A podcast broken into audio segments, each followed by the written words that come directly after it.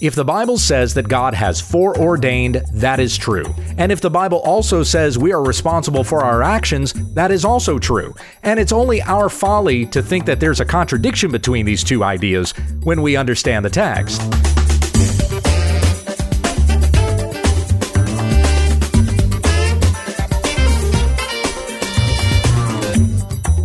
Many of the Bible stories and verses we think we know, we don't. When we understand the text is an online ministry committed to teaching sound doctrine and exposing the faulty. Visit our website at wwutt.com.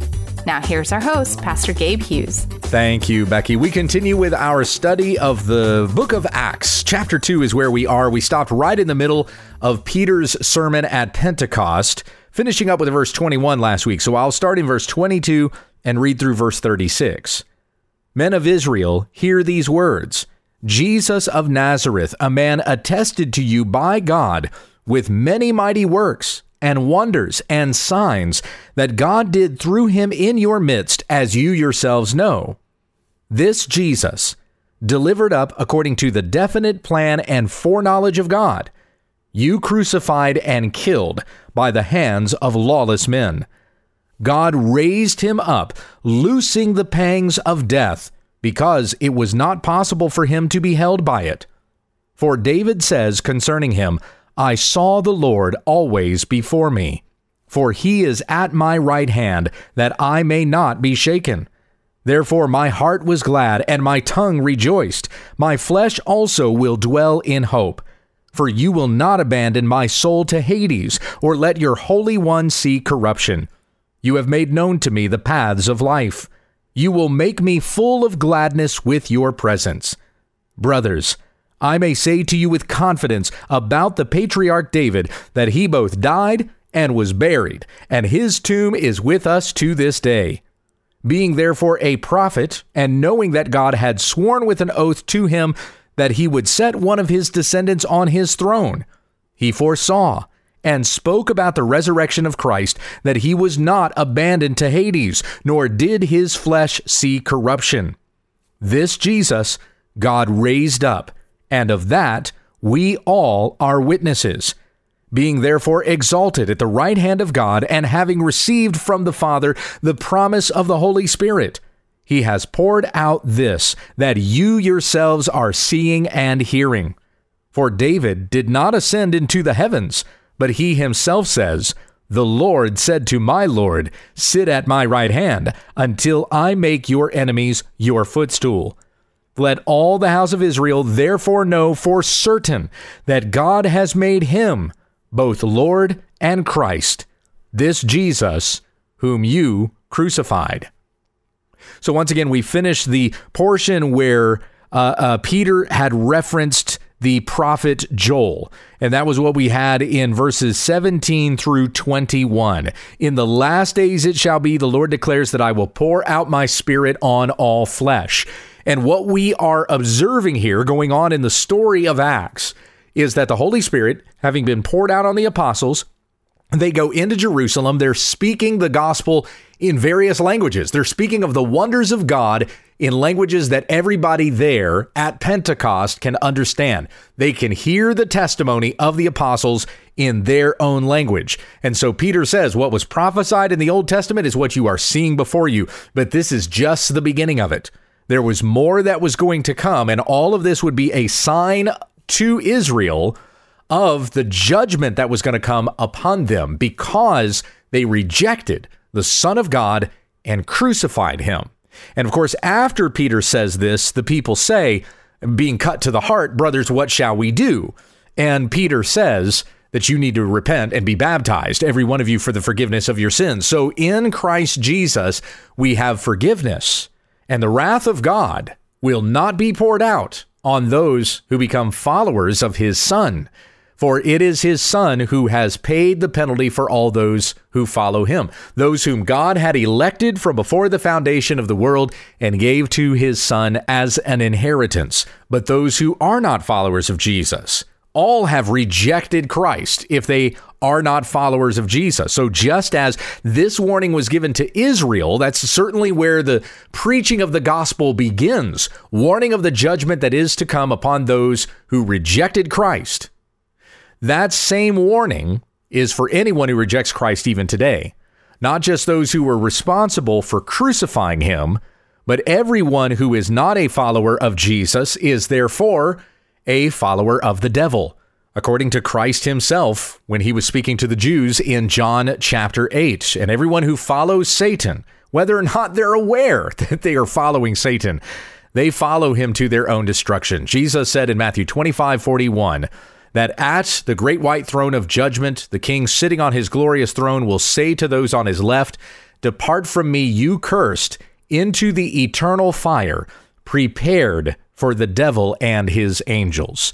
So, although this warning was first given to the Jews at Pentecost, it is a warning that exists to everyone who is not a follower of Christ. God will judge you for your sin and rebellion against God, and it is only in Christ Jesus that you can have your sins forgiven, even the sin of crucifying the Son of God according to the audience that Peter is addressing here. Verse 22 Men of Israel, hear these words Jesus of Nazareth. Now, because he's speaking in Jerusalem and not in Galilee, Peter identifies Jesus of Nazareth as the town that he came from rather than the lineage that he is descended from. It's pretty common to say of someone that they uh, who their father is. Like uh, that would be like their surname. For example, in Matthew chapter 16 where Jesus addressed Peter, he said to him, Blessed are you, Simon Bar Jonah. For uh, Jonah would have been the father of Simon, who is Peter. So therefore, he is Simon of Jonah, Simon Bar Jonah. So Jesus would have, uh, whose name was actually Yeshua in Hebrew, or Joshua is how that's translated in English. Phonetically for us, it comes out as Jesus. So he would have been properly known as Jesus, son of Joseph, or Joshua, son of Joseph. But uh, but because Jesus was recognized in Jerusalem as the prophet from Galilee, that's how Peter refers to him here in this sermon at Pentecost. He wasn't as well known around Jerusalem, which was a much bigger city than Nazareth was. So around uh, Nazareth, he's known as Jesus, son of Joseph. But around Jerusalem, he would be Jesus of Nazareth. Back in Matthew 21 11, when we read about the triumphal entry as Jesus was being paraded through Jerusalem. There were some that didn't know who he was. Why all this commotion uh, was going on over this guy? So they were saying, Who is this? And the crowd said, This is the prophet Jesus from Nazareth of Galilee. So that's how they knew him in Jerusalem. Peter refers to him as Jesus of Nazareth, a man attested to you by God with many mighty works and wonders and signs that God did through him in your midst, as you yourselves know. Okay, let's go through that step by step. So, Jesus of Nazareth is a man. Indeed, he is the Son of God. He is God incarnate, God in human flesh. But he was very man and very God. According to Philippians chapter 2, he emptied himself and took on the form of a servant, being born in the likeness of man. And being found in human form, he humbled himself, becoming obedient even unto death on a cross. And so Jesus was indeed a man. Yes, God, but he was very man. And he's still man. He is still the God man. Even now, having ascended into heaven and seated at the right hand of the throne of God, he is still the God man, Jesus Christ. As Paul says in 1 Timothy 2 5, there is one mediator between God and man, and that is the man, Christ Jesus. By the way, I didn't mention this earlier, but regarding Jesus' name, Jesus Christ is not his first and last name but you knew that, right? so, uh, making this reference to Jesus of Nazareth or Joshua, son of Joseph, Jesus Christ means that Jesus is the Messiah. Christ is the word for Messiah. So, it's not a first and last name, but it is identifying Jesus as the Messiah who was promised according to God through the prophets in the Old Testament. So, Jesus of Nazareth, a man attested to you by God Another way to understand this is that he was approved of by God or he was marked out by God. As we read in Hebrews chapter 2, starting in verse 3, how shall we escape if we neglect such a great salvation? It was declared at first by the Lord, and it was attested to us by those who heard, while God also bore witness by signs and wonders and various miracles and by gifts of the Holy Spirit distributed according to his word. So note there in Hebrews 2 4, it says that, uh, or, well, verse 3, it was attested to us by those who heard. And so, where it says here that Jesus was a man attested to you by God, this is God saying, This is my beloved Son in whom I am well pleased. And he did this with many mighty works and wonders and signs that God did through him in your midst, as you yourselves know. Peter is laying out in front of them a very masterfully put together argument rela- uh, appealing to what they themselves have witnessed. You know who we're talking about. Jesus of Nazareth was crucified here 50 days ago. So it's not like this is something they long had forgotten about. Uh, they still remembered the miracles that were performed, feeding of the 5,000, the sick who were healed, dead who were raised to life, the mute that could speak, the deaf who could hear, the lame who could walk. They were there. They saw all the miracles. Some of them standing right there listening to Peter preach had also seen with their own eyes the things that Jesus had done. And those who had not seen, the word of him had spread far and wide. So we certainly had people that came to Pentecost that would not have been there at the time that Jesus had performed these many miracles, they surely would have heard about the resurrection because that was so widely spoken about. But even though they had not seen these things, they had certainly heard about them. So as Peter is talking about this, uh, uh, he is appealing to the fact that you have witnessed these things with your own senses. God showed that he had singled this man out that this was a man approved by God, sent to us, sent to you, as you yourselves know, because you saw all the signs and wonders that he did. In Deuteronomy 18 18, Moses said that God is going to send another prophet like me, and you're going to listen to him. And Jesus came performing signs and wonders unlike Moses had performed. So Moses is the fulfillment of that prophecy that he gave in Deuteronomy 18. But then Peter goes on to say in verse 23 this Jesus delivered up according to the definite plan and foreknowledge of God, you crucified and killed by the hands of lawless men. Now, this is a wonderful passage in helping us understand the sovereignty of God and man's responsibility. God is sovereign and he has foreordained all things with the decree that he gave from before the foundation of the world. He works providentially in the midst of our circumstances to bring about those things which he had previously decreed. But though God is sovereign over every situation, and there's nothing that happens that God is not sovereign over, that does not remove from us our responsibility before God. The Apostle Paul talked about this as well in Romans chapter 9, verse 19, where he says, You will say to me then, why does he still find fault? For who can resist his will? If it is God's will that you follow him or God's will that you would not turn from your sin and follow him, eh, why is that our fault then? Because we can't resist his will. And then Paul goes on in verse 20 to say, But who are you, O man, to answer back to God? Will what is molded say to its molder, Why have you made me like this? In other words, we have no excuse. We cannot say back to God, Hey, you made me this way. This is your fault. We can't do that. We still have responsibility for our actions and for the things that we have done. As Paul will go on to say in Romans 14 12, each of us will give an account of himself to God. As he said to the Philippians, Philippians 2:13, it is God who works in you, both to will and to work for his good pleasure. But that does not remove the human responsibility that we have. We are held accountable for our actions, and we are going to stand before God in judgment someday. The Bible is clear that God is sovereign over all, and we are responsible for our actions. As Charles Spurgeon has said, if I find taught in one part of the Bible that everything is foreordained, that is true. And if I find in another scripture that man is responsible for all his actions, that is also true. And it is only my folly that leads me to imagine that these two truths can ever contradict each other.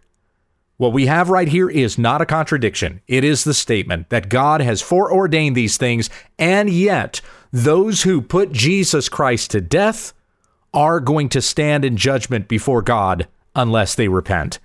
This Jesus delivered up according to the definite plan and foreknowledge of God you crucified and killed by the hands of lawless men. This happened because it is what God had decreed was going to happen. He gave his son. Jesus willingly laid down his life in submission to the Father, in love that he had for us, to the praise of his glorious grace. And it is by this loving sacrifice and gift that all who believe in him will have their sins forgiven and have everlasting life. God decreed it. He had foreordained it. He had planned that this would happen. In fact, we even have in the Old Testament prophecies concerning Judas that there was one who was going to betray him for exactly 30 pieces of silver, and that he was even going to throw the silver back onto the temple floor, and that it was going to buy the potter's field. All of that was even prophesied about. And yet, Judas was not going to be able to resist the will of God. And yet, Judas is still standing before God in judgment. He's not going to escape the final judgment.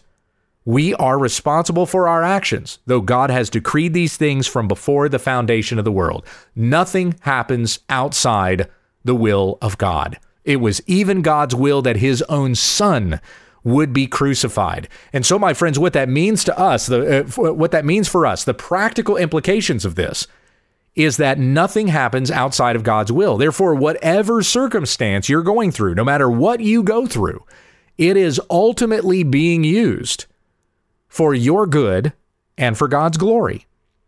I know Romans 8:28 gets used a lot, but it is nevertheless a biblical truth that we know for those who love God, all things work together for good for those who are called according to his purpose. And then in verse 29, it's explained to us exactly what that purpose is. For those whom he foreknew, he also predestined to be conformed to the image of the Son.